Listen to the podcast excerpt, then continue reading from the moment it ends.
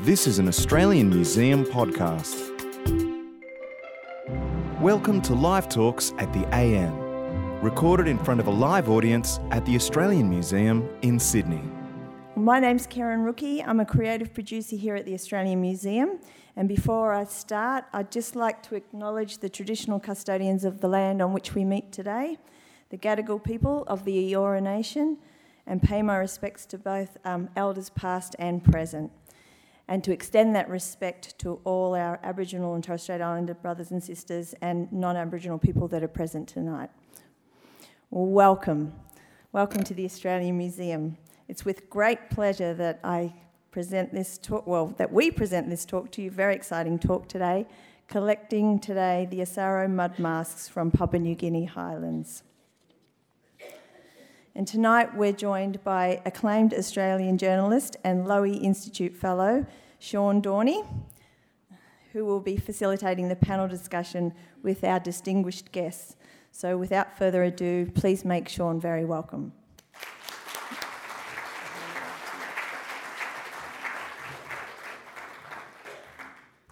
Thank you, and what a great audience. Um, I lived in Papua New Guinea for 20 years altogether in uh, three terms one for three years on secondment to the National Broadcasting Commission, then five years as the ABC correspondent until they deported me. Then they let me back, and I spent another 12 years there. And the ABC was a bit worried, I think I might stay there for another 50 years, so they pulled me out after 12. But I must confess, in all that time I spent in PNG, I never actually visited Komunive village. I did drive past it on the Highlands Highway quite a few times, and I've certainly seen their performances at various shows around Papua New Guinea, and I think we'd all agree that without a doubt, these dancers and their masks represent one of the most culturally distinctive features of Papua New Guinea known around the world. And the exciting thing about it is that that culture is still evolving. We'll delve a bit into that tonight, but first let me introduce the panel and if I could invite them to come forward and sit down here. First of all, Jim Gahia, who is one of the performers but also um, also one of the men who makes these holosa masks, holosa being the local language term for spirit or ghost. Uh, secondly, we have Stephen Kektorio.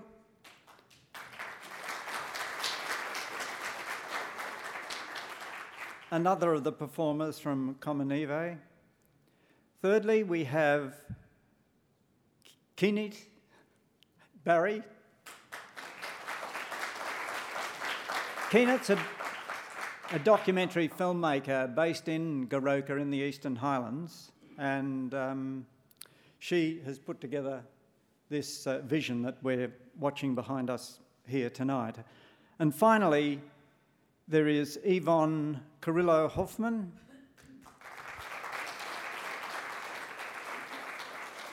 Yvonne is the Senior Collections Officer with the Pacific Collection at the Australian Museum and also the manager of the, the project manager of the Asaro Acquisitions Field Project, which is what this is all about tonight.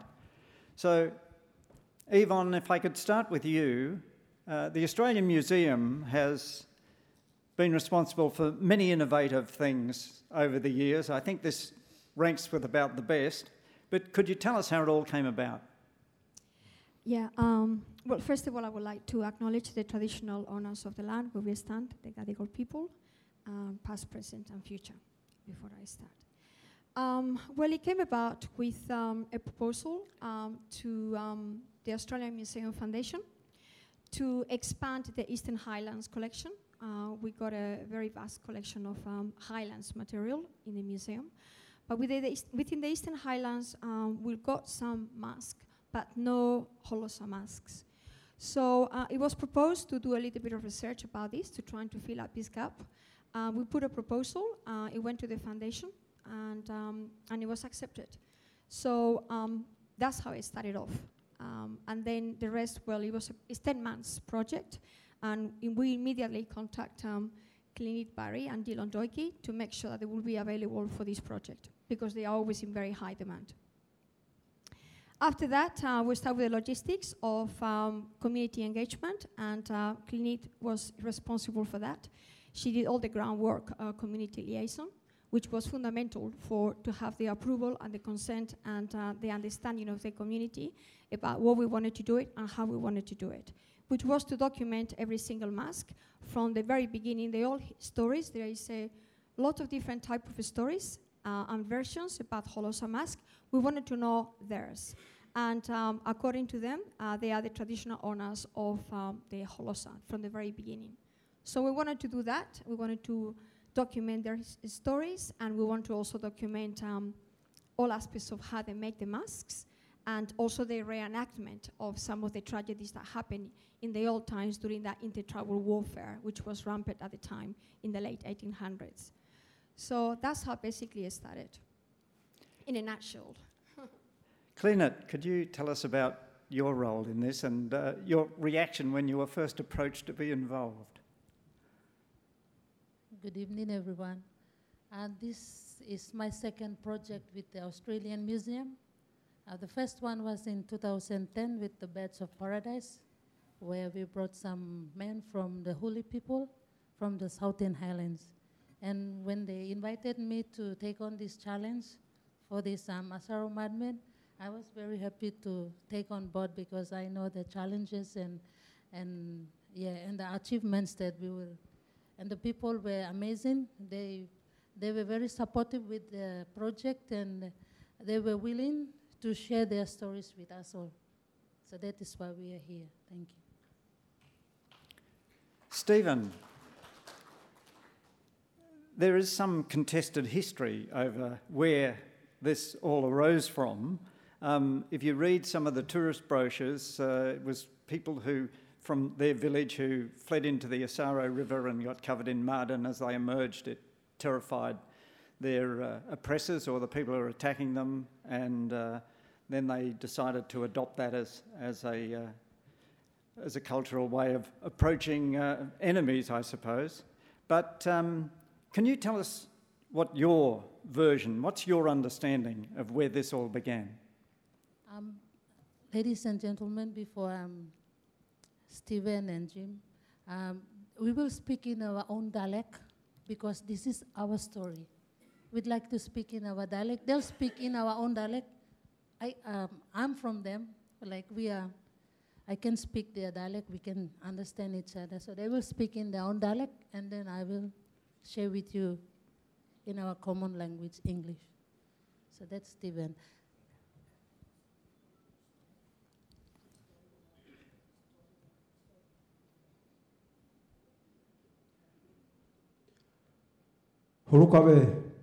Good evening, everyone. Hamas ote kona Australian Museum ne mone reri horosane. Horosane Papua New Guinea omome Australian Museum ote kona kumene museum amene Hamas ote kono ne. We are very happy to be here and we would like to acknowledge the Australian Museum for giving us this opportunity to be here tonight. Sorry, um, brief story amarora ke mo ote corona ene avon ehori mo. Gom omene ya si bona munto.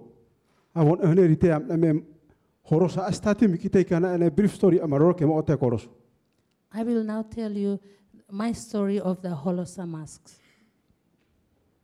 Om avon ehone ri one lupun ho ko okoro okoro one lupun ho ene vo o erena honu mara avo omina vo ko akuna hone okoro ene vo ko na arike tokana Lupunho was the founder of um, the mosque. Lupunho was married to the nearby um, um, tribe, and it was Upper Asaro. It's called um, Kemanimo. If I know most of you, some of Papua New Guineans yeah, Watabung.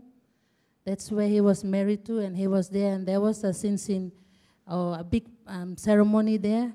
And then, um, as everyone was getting dressed in their traditional costume, he had nothing. So he, he thought, oh, what am I supposed to do here?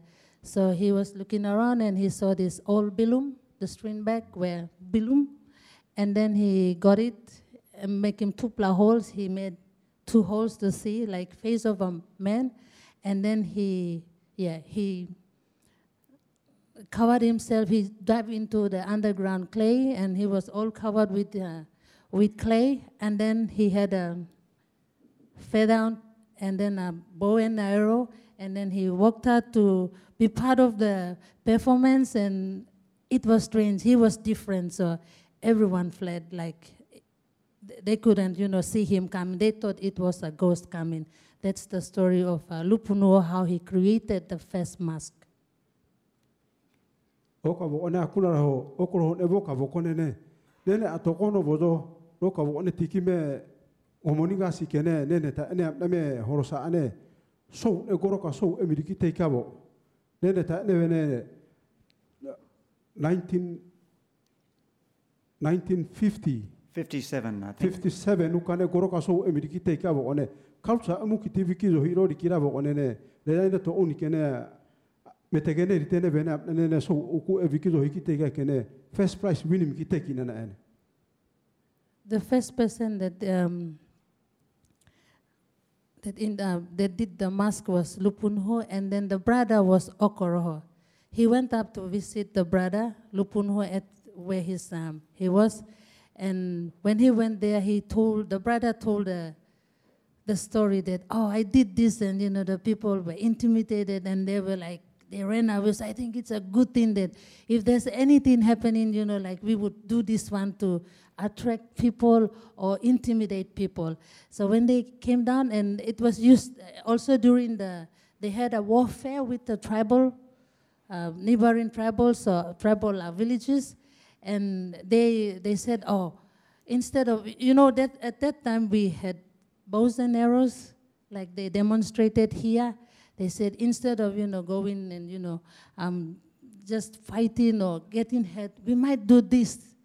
So they decided to to cover themselves with the clay, and you know they come up with different ideas of ghosts, you know, imaginations, and they one time they went and they attacked they attacked the nearby um, villages, their tribal um, tribe, and then they, they did one, and you can see it at the back that we enacted that one to help uh, to help them understand what it has been done in the past to document it. So yeah, he's he's gonna big ones. Um, I'll sh- I'll share more.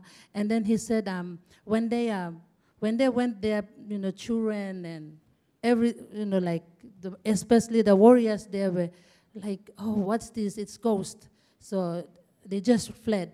They left their villages and they, they fled. And that's how they they won the the tribal warfare. And then he also mentioned the first Goroka Show in 1957 um, the clan leader was approached by the chairman of the Goroka Show and you know like he asked them if you have something to display at the show. And it was the first show so uh, okoroho told the others that you know why not we do this? Because it's very interesting. People are going to gather around and we might get some you know attractions. Then there were about more than 50 60 men dressed all dressed in the mask. And they went to the show. In, instead of you know attracting the mask, they kind of dispersed the crowd. And you know, like everybody just fled, leaving the you know, like oh no, they might because they come in not only with bows and arrows, but with axe and you know stone axe. So yeah, they said, and then they won the first prize. They, ah, lep na lep na nu kene ne mo te okuni kene ne ta ne vene avo te kene ritene wom o mene stati mi kana vero ko ko ko tine sane re gamna toro ina ne vene ne re tene na ko re ke oslo kum ha maso ko horu ka vero no re ketun Yeah, and after the show, because they won the first prize, they had a big feast. They celebrated it. And then they embraced it. And they said, okay, now, any event, any public uh, performance, that is what we're gonna present because it's ours. It was, i- you know, they took it and they they share it with others and yeah, like every performance they they go out and they they are well known, you know, like in in the Eastern Highlands and in Papua New Guinea, and they have traveled abroad, and they are very very proud and happy tonight because they said this is the first of its kind. It used to be tourist attraction. Tourists come, just collect them, they go, they don't know what they do with them. But they would like to say thank you, thank you to Australian Museum to take them here to preserve them so that they can share their story. Clinett, um, you're from the Eastern Highlands, but you're not from their area. But as an Eastern Highlander, does it make you proud that this has become such a well known aspect of, of Papua New Guinea? It's like, you know, like every one of you, when I'm seeing you, though you are from Spanish, Italy, but you living in Australia, you are all Australians. Okay, I'm from Eastern Highlands, and I am proud to be a Asaro woman. My district is Asaro. They are my people. Um, in Papua New Guinea, we all know that there are 850 languages, diverse in different cultures. Um, their, their village, uh, actually, we are enemies, like in the past. um, but our dialect, our language is called um, Tokano. We have the same language, uh, but the dialect is a bit changed, lick lick, that's all, small, small. So, yeah, but I can understand them, and yeah, I'm always proud to be an Asaro.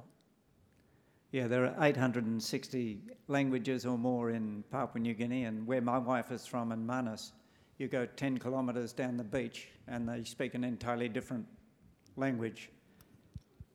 Uh, Jim, could you talk about the actual process of making the masks?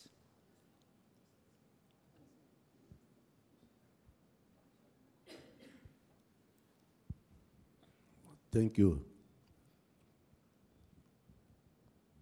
Eh, Horosa mi walking, papa blomi, em lani mi tumuna blomi rani mi so. Mi wa walking logan, mi walking mi kam. Holosa mask has been passed on from my grandparents or from my generation, from my ancestors. So, mi play no sa lani narapla family. All pikini blomi play yet, na brata blomi play ligi, blomi play mi play sa. We only share with, within ourselves. So, mi play lani narapla man, em bakarim golo narapla hap. So, I stop inside the community blomi. We don't want to share with others. Is it, it, this is our story. Olsem so mi pla kam lo Australia, lo museum, ol si mi pla kam, mi pla Hamas, na mi thank you lo o Australia Museum. We are happy to be here at the Australian Museum. Thank you. Thank you.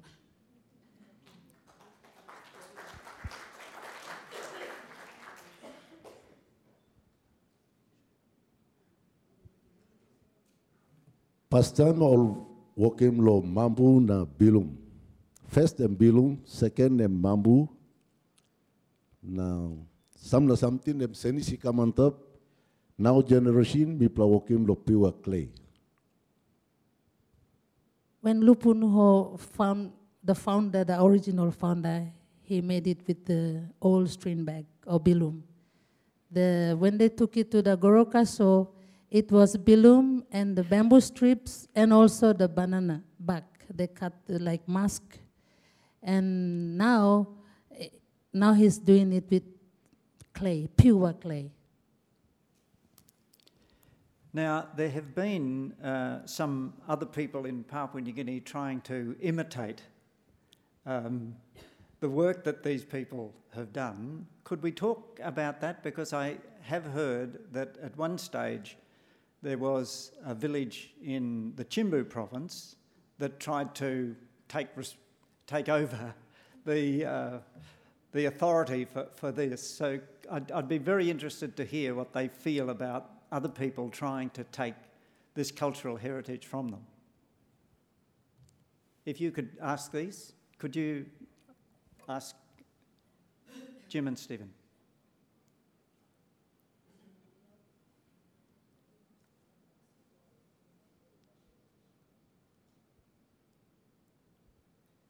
Okay.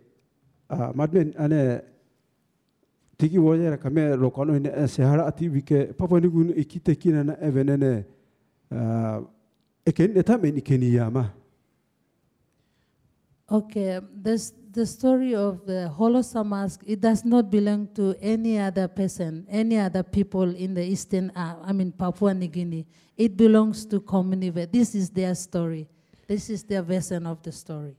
Tine sa wada afilu muka wada ni kite kina na reri tine sa me Australia Australian Museum hamas ote kono na evene.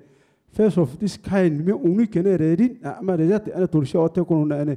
Me kati turisti abiri na evo o gomunika astere to reri hausun tomero savero. Reri original madmen me ike straight reri meno nero. He's then be an original Asaro madman. Oka vo ane reri government te ane ritene ni kikite kine vene copyright law a erimira ene uh, madmen amane 51 ai vo ane ne reri umto gomunika ane iri savero. Copyright law a government te mari tirima ma vo ane ne kan kan papo ni gwin ma tikimon kina vo memara ti ura ma tourist wa wana ane madmen mane ma kone ma kone veri go papo ni gwin ma wana ane gomunika vo kono ne rikina na no. So that rikine tikimon ki kan kan kine na vero. Okay, um, what they are saying is the copyright. At the moment, they, there is a copyright issue. They don't have copyright, so anybody is practicing this. But the the story is their story, so they, they would not want anyone to um, like um, imitate them or to to take this story away from them because it belongs to them. And they also saying, you know, Papua New Guinea and the government, they would like the, our government to recognize them as it belongs to the Komunive tribe. Gat kene ne ta e na vero. So he, he's just expressing, you know, there's so many tour guides that, you know, they send that they, they go into Asaro, but some they go off to Chimbu and some to other places in the highlands and they, they they're telling them that, oh, this is Komunive, but actually they, they haven't been to Komunive. He's just expressing that. Ne ene amna ne giri ki te kana kum ene horuka vero onoro. Thank you. He's saying thank you.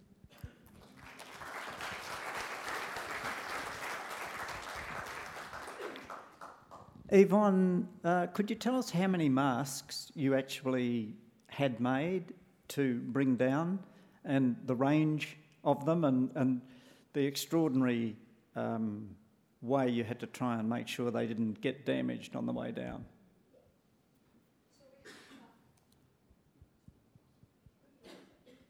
We have um, 12 masks, six large ones, um, and four medium size.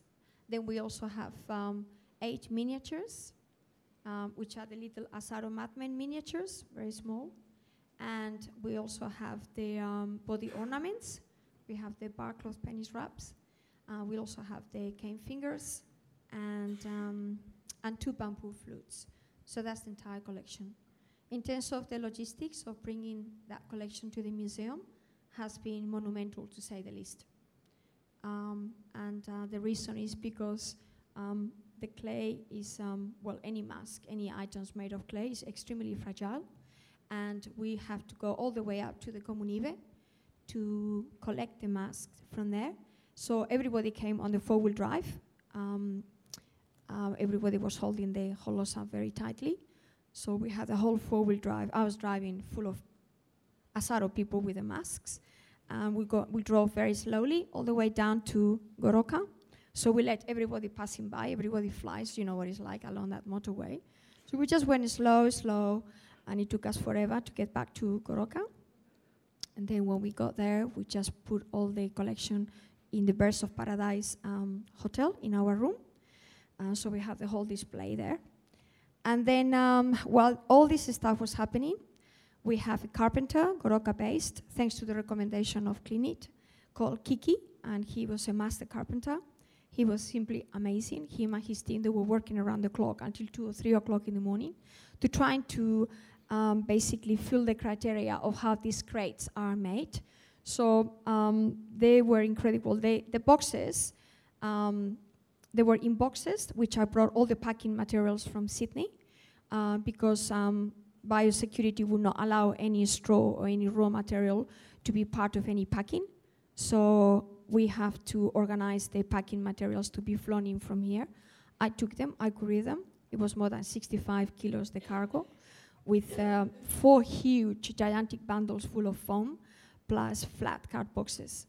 So we brought all that all the way to Goroka. There was a lot of beds here at the museum because they didn't think that you know those massive card boxes were going to fit into the small aircraft, but they did. And then after that, um, we took the um, card boxes up to the carpenter's place, Kiki, and then we scheduled everything. So with Kiki's wife um, and another girl who volunteered, we start building the internal boxes with the foam, and each mask have to each box have to be specifically designed to fit each mask. So you can see that each mask is very different. So the one that we have in the middle have very pronounced eyebrows and gigantic ears. So we have to fit the box to fit around the extremities of that mask. So with the movement, the foam would not put pressure on the extreme, uh, extremities and then have them broken. So we really need to work around the clock. Usually this type of work takes about one week, two weeks with professional conservators. We did that in 1.5 days. We couldn't move the following day. Everybody was just with aching everywhere but we did it. And the carpenter was just working around the clock, him and another two guys, to make the crates. Then little by little, we fit every, they were fitting the, the internal boxes inside the crates, and they have to ad- make adjustments a few times. But at the end, everything worked perfectly, and uh, we managed to bring them all the way to Sydney. Um, I would like to acknowledge Air Niugini and Niugini Holidays because they were amazing. Without their support and weighing over 328 kilo- kilograms, we wouldn't have been able to bring the whole collection to the museum. All ground staff were on standby. Biosecurity in Australia, um, customs were on standby. They didn't even inspect the whole cargo. They just inspect one box, just the top of the mask, and I said, go. So it was a monumental team effort um, there was no acknowledge here. You cannot acknowledge one or two persons. Everybody have a part in bringing the collection safely to the Australian Museum, and every everybody took a lot of pride of bringing for first time the first collection of uh, Holosa mud mask um, to a major cultural institution in Sydney. These uh, Holosa masks are incredibly distinctive. Everyone is quite different. Could we get the, the, the two um, mudmen to elaborate on, on just how do you go about deciding what face that you put on the, the, the masks?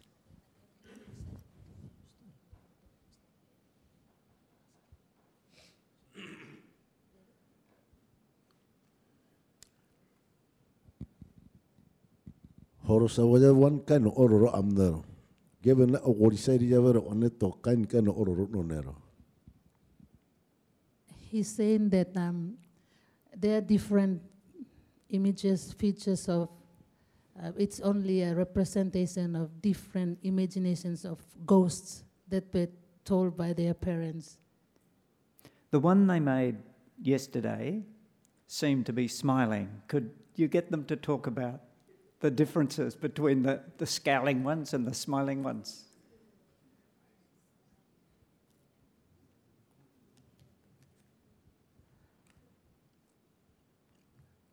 Dari mere de mi kana kum aha maso ko sana ye ene roro una ene ja.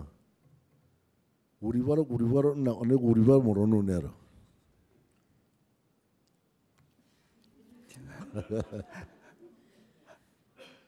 Okay, um, he's saying um, yesterday for these four to be here, it's first time out of the country. And some of them are first time out of Goroka, first time on the flight. and you know because they were so happy and amazed and all want to spirit blow hamamas em kisimol so all all put a face blow smile now they they expressing their gratitude and this excitement and before they did this they were at bondi beach and it was a cultural so yeah they said this is a way of saying thank you to the australian museum. And they did a lick lick lick lick head pickinini one and they gave it to this woman here yvonne. And they said thank you for making us smile at the bondi beach and we are happy and they named the he named the mask Gahie after his father. Oh, good one. So that's a happy spirit. Oh yeah, that's what he's saying. Look, on, on that issue, could you ask uh, both Stephen and Jim their impressions? If this is the first time out of the Eastern Highlands, what are their impressions of Sydney? We play come long. Sydney, Hamas pull up. Plus lomi play em nara play different lomi play. Em also na mi play Hamas. Lo look you play na you play look me. he said they come from a very a village um, like setting, and to town and to city and to bigger cities like this is they are amazed, and they are happy to see you. Uh, Stephen, do you have anything to say about your impressions? Mono mono ka mipla looking place lo here lo Sydney. Round na mipla lo beach lo mipla happy mipla looking kain kan all enjoy lo mipla na mipla pilim na mipla kain hamamas. Picture kun ke kano mipla sa looking solo photo ya na na ya mipla kam looking lo ai mipla na. Ego na mipla kain o gata. Thank you. I am the Islam ya adlo to. I think we need a translation. They said they only see it in films or magazines, but it was they see it, you know. oh, it it's interesting. While on that note, 2010, the holy people were here. They went with Yvonne to Bondi Junction. They were doing some shopping or yeah.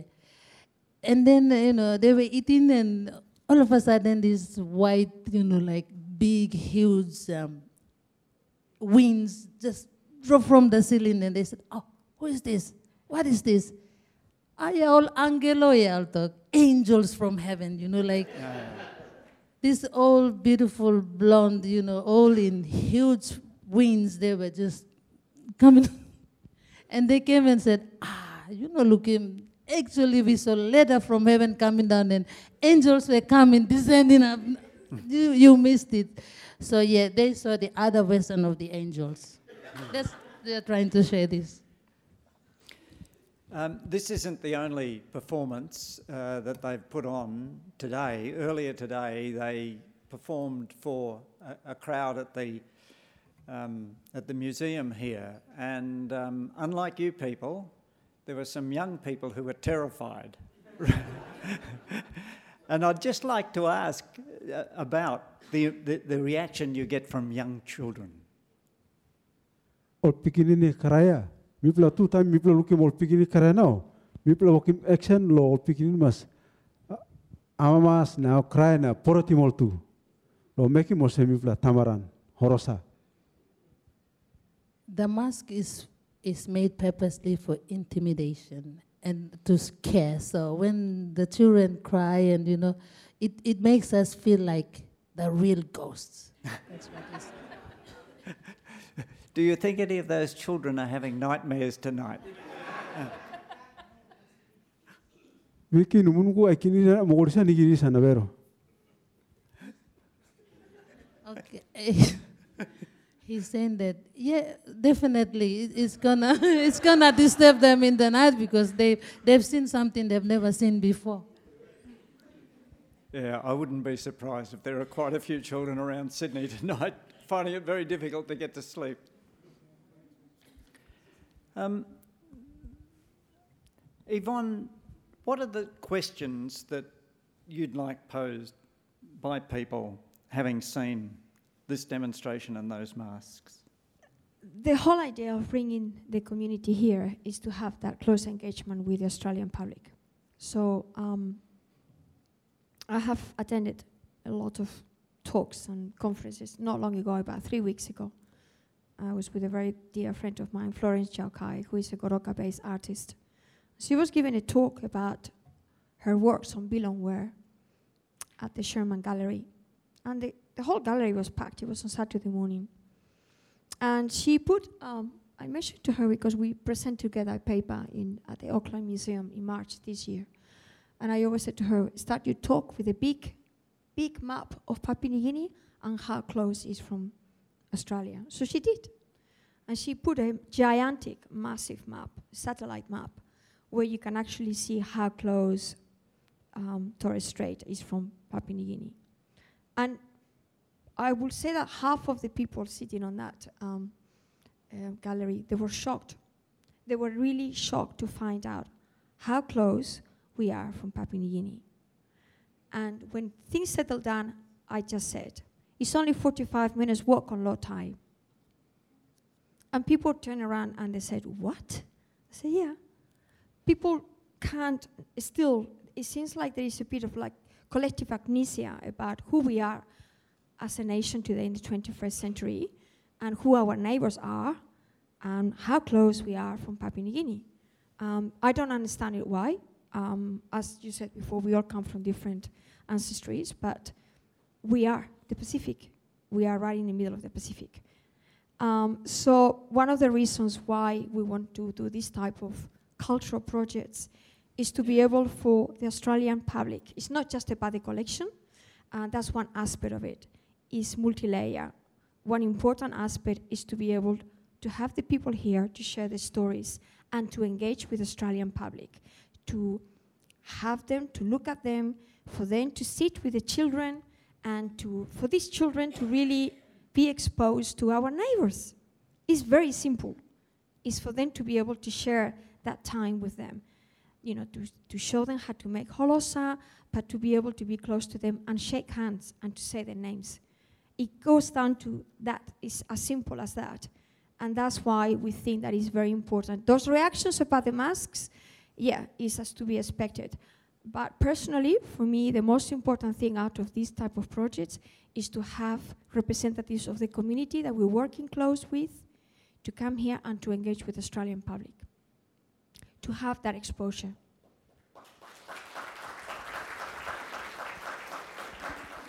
Yeah, I think you're a, uh, uh, a cultural anthropologist, but as you're saying, this goes a little bit beyond pure anthropology, doesn't it? Well, there's no theoretical frameworks here. It's, it's also known as ethnography, but I bring it down to cultural engagement.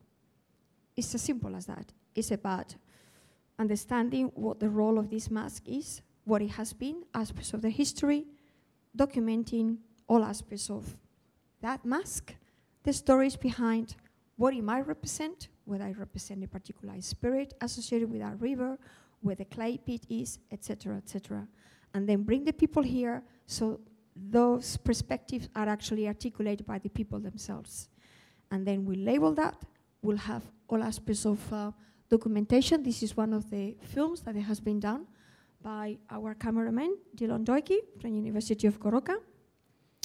And, um, and it comes to that. Then we'll have the documentation of the mask. We'll have this video just as a background. Then we'll have a documentary made out of this project. And then the most important thing is that every aspect of cultural engagement with this type of projects is reciprocal. So Dylan has been following us and documenting everything that is happening during their stay here. He will put everything on a DVD, and then when they get back home, they will be able to share their experience back with the Komunive community. They will organize a big kakai, and everybody will come. These guys will organize a big sheet, which will be that, like the big screen, and then all the stuff that you look in here will be shown back to them. And that's how we work. So it goes beyond any discipline of anthropology.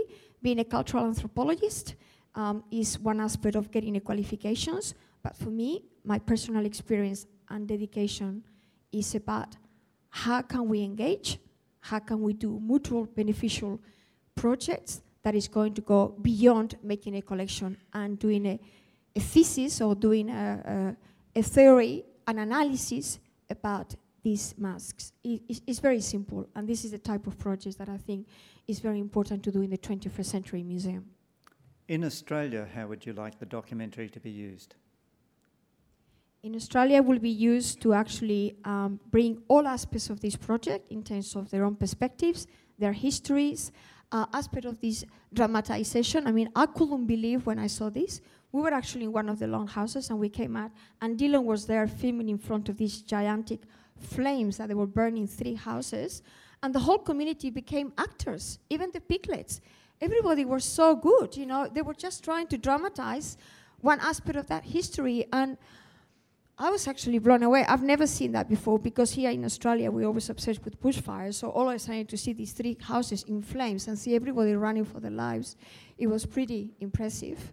I would like um, whatever is being shown is definitely going to be shown in international film festivals for people to have a completely different insight about Holosa, what Holosa is beyond what Stephen said, beyond tourism, beyond the commercialization and beyond a symbol of Papua New Guinea because it's, it's, it's gone beyond regional icon, um, national icon, and international icon. It's about bringing it down to the roots. What is Holosa from the point of view? And uh, we would like the people to learn a little bit more of Holosa from this perspective.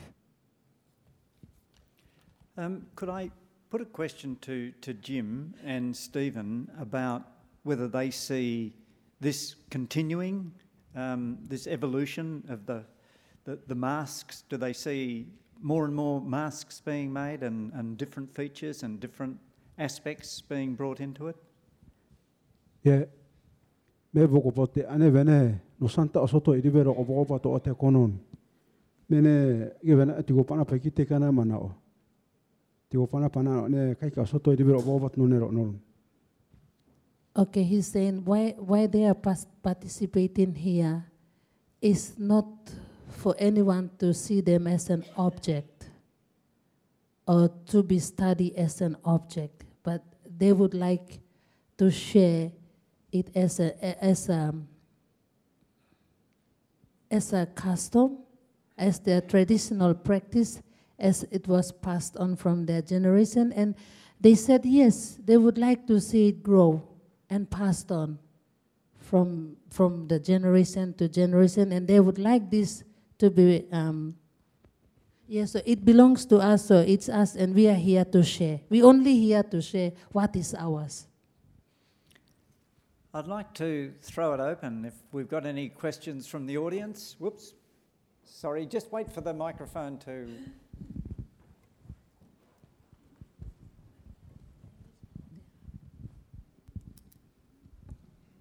Thank you. Um, I just had a question about the um, symmetry of the masks, uh, which, if you could actually ask Jim and Stephen about, they all are so symmetrical, like they're so perfect. Um, is there, and I'm just interested to sort of understand how um, important that is in terms of the way they're made and the way they're finished, and if, for example, they would ever consider if, if, if a mask was made asymmetrical, like one side was slightly different to the other, would they think any less of those masks or like them any less? Horo savero oro na kain ken.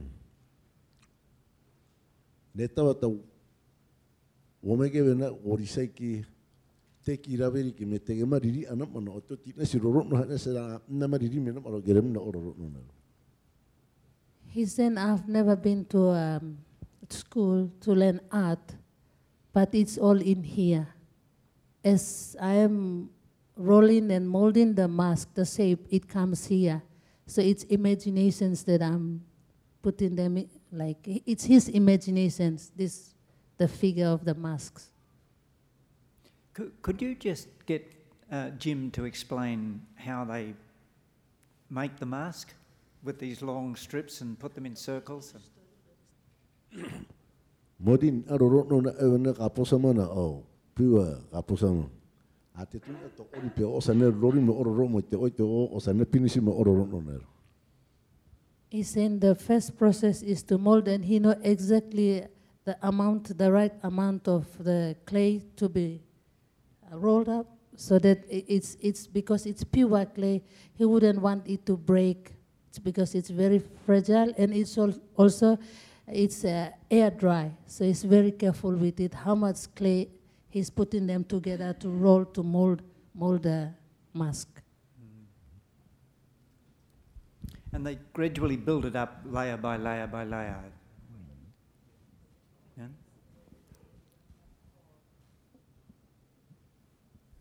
Rori mo omoro mo noi tu nivero. He said yes.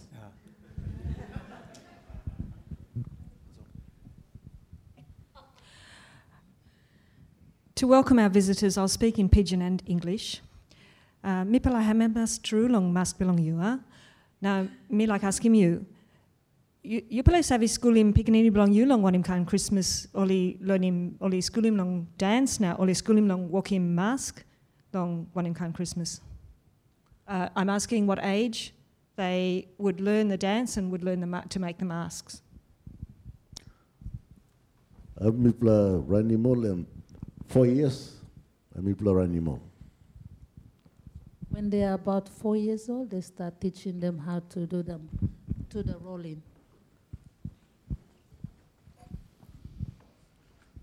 Sorry.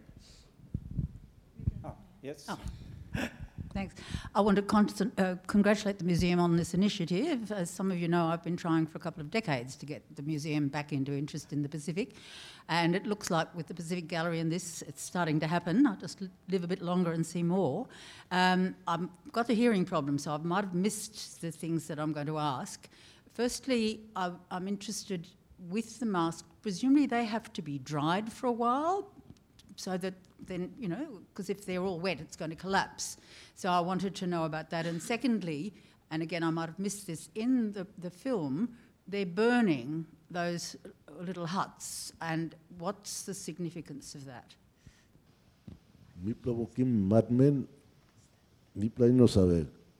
Kukim do fire. Pla put him inside the house wet dry and take him three days, not three nights. Na sun dry and one and a half day. After the mask is made, it's air dry for three days, and if it's uh, if uh, if if it's out on the sun, it's one and a half day. But the masks um, have been made about two and a half months ago. We wanted to make sure that they will be very, very dry before they were going to be packed. So when they were commissioned through a lot of discussions, um, they were done about two and a half months ago. And they've been drying since nobody has been able to enter that place. Yeah, yeah, to make sure that they were going to be strong for the travel. What was the second question? Sorry. The burning of the huts. The burning of the huts.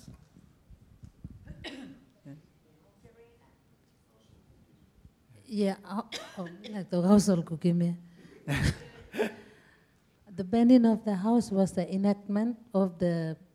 They used the mask, the holosa, the ghosts, to intimidate the tribal, the neighboring village, to attack them, and they kind of they were terrified. They ran away and they burned down their house. It was only an enactment there. It's a typical tribal fighting tactic. If the other side runs away, you burn down their houses. I wanted to ask about the clay because uh, it's very beautiful white clay, um, and I'm wondering what else is made from clay because in my time in Goroka in the 70s, I don't remember seeing much pottery. so, what else is, is made out of clay? Clay, and even mi pla no sa one plus something inside lo clay, and pure clay mi pla wokim. No at na something mi pla wokim, mi pla wokim horosata so. Um, no other like thing, object apart from the mask. But in the in um, Dylan has um, Dylan is my colleague, and I think from his from his uh, uh, village they do pan flute, clay pan flute. Uh, we are not much into clay pots and other pottery, but from them it's only the mask. But we have, uh, you know, the people are now being creative. They, they, they do have this similar clay. And from where Dylan, my colleague, comes from, his grandfather, he, he, he does the pan flute where it's not the man, sorry, but the woman attracts the man in those days. So yeah, we have, uh, we have documented that one. So yeah, we have, but not into more uh, pottery, no, but only masks from the area.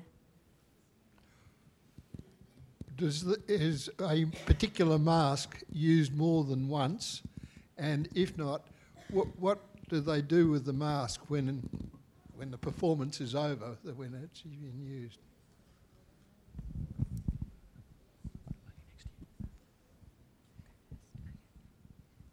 Time pla perform finish. E mi pla se ona kipim ken lo house. Time ol tulusi kam kisi photo, mi pla putim lo house. After performance, they keep them in the house. It's, it's good to keep them in the room temperature. Any further questions? Uh, yeah, I just, uh, once I was in the Highlands and I saw a very large funeral procession where people had also put clay on their bodies, and I was wondering what the meaning of that was. Is it related to this ceremony where people are meant to be like ghosts? Is it a similar story? Um, the, the, the rubbing of the clay all over body is, um, is a mourning, sign of mourning. That's throughout the highlands. Yeah, It- you, you see that lots of times um, when someone's died, the putting of clay on. But the masks are something belong to Islam. Um, thank you so much for that performance and for this fascinating talk. I'm interested in how the masks are associated with ideas of masculinity and sort of male gender roles, and if they fit in with male rites of passage, um, and if any, if women have any involvement with preparing the masks or can ever wear the masks and. Desla emba noat. He said, no, it belongs to men. Women, sorry.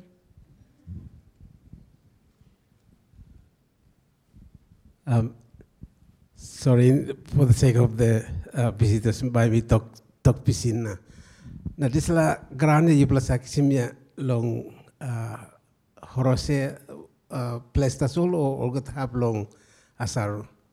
Just asking the uh, uh, our visitors Uh, whether this clay is particularly only from Horosea area or it's around the whole Asaro area. Mi plaksim la wan pla hap ta sultan you go lookim em cave. You mi kisim yet na mi go inside ani ni true. These clays are not found anywhere else, but it, it, it has a spot where they go there and they collect the clay. And it's hidden. Um, so my question is more so for the museum. Are there any special precautions being taken to maintain the um, state of the masks while they're being while they're going to be down here? We, we hope to have them on display very soon. Um, so they will be on display for a while, and after that they will go back into the storerooms where they are on a um, with the rest of the cultural material, the museum. The Pacific collections are around 60,000 objects, so they all divided in three different floors, and they are with um, certain temperature, 23 degrees, 20 degrees. So um, yeah, they will be they will be here for many many generations to come. Hi. Um, first of all, I very admire you. You're amazing people, and thank you so much to the museum. It was really amazing night.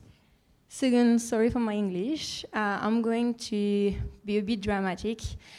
Yeah, you were amazed by seeing Bondi and seeing all those buildings, but are you not scared that actually the Western uh, culture and all that's bringing to, um, are you not scared that actually coming to you and destroying your culture? Yeah, one, one interesting observation. They, uh, one, from them, they, like from all of us, you know, at one stage, people, uh, you know, like, uh, they, uh, mm, what do I say? The missionaries, they went into our country, they said, you have to be full dressed. You know, like talking about Bondi. They teach us one thing, and like I'm from, I'm a Highlander. I, I cannot even in my river, I, I don't have a bathroom. We share the river as our bathroom. And that's where we go do our, do our, you know, washing laundry. That's where we fetch the water from. So we, we, we are dressed, full dressed. We go to the river to wash. And even though my husband cannot see me or my brother, I have to hide myself. So they were saying that they tell us one thing and they're doing the opposite here.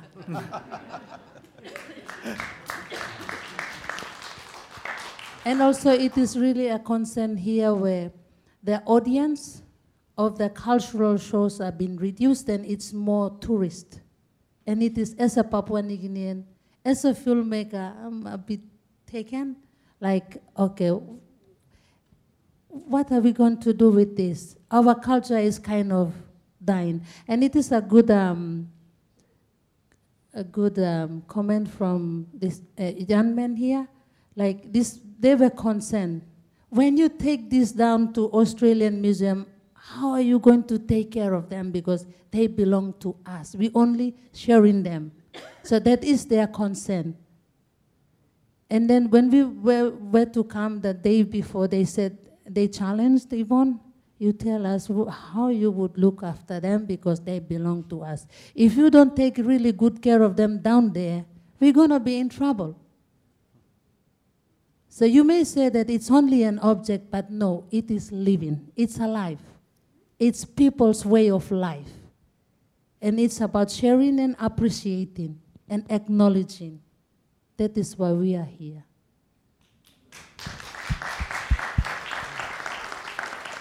Sorry, uh, I'd also like to congratulate the Australian Museum on this initiative, and I hope that it's the first of others with other uh, groups throughout the Pacific.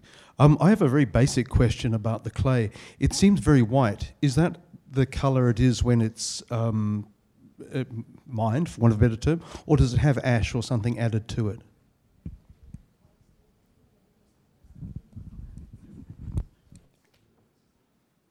Inside lo clay mi play no mixi one plus anin and pure clay. When you got lo nara plahap. Mi pla orman blo wakim le sasani mi pla se sekim na testim na wakim. So clay blo mi pla emi okay. No preservation, no color, no whatsoever. It's all natural. It's pure clay. Sorry, we've just got one last question. Uh, this is probably a, a comment more than a question. Um, first, I'll speak in Pidgin and then uh, translate into English. One plus something you me all Papua New Guinea must be proud of is emia em object as also sabe blo walking something yeah and below yumi. So what I'd like to say is one of the things that is often um, not spoken about is what we have here is an object.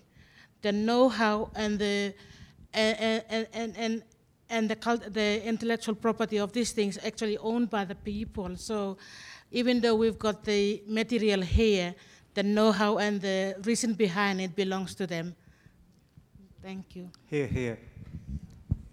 So, um, thank you all very much for coming. Could you thank the panel?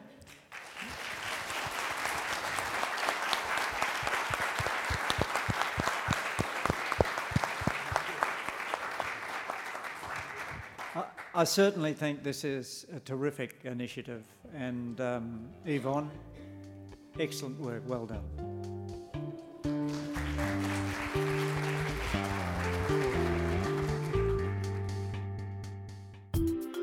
This has been an Australian Museum podcast.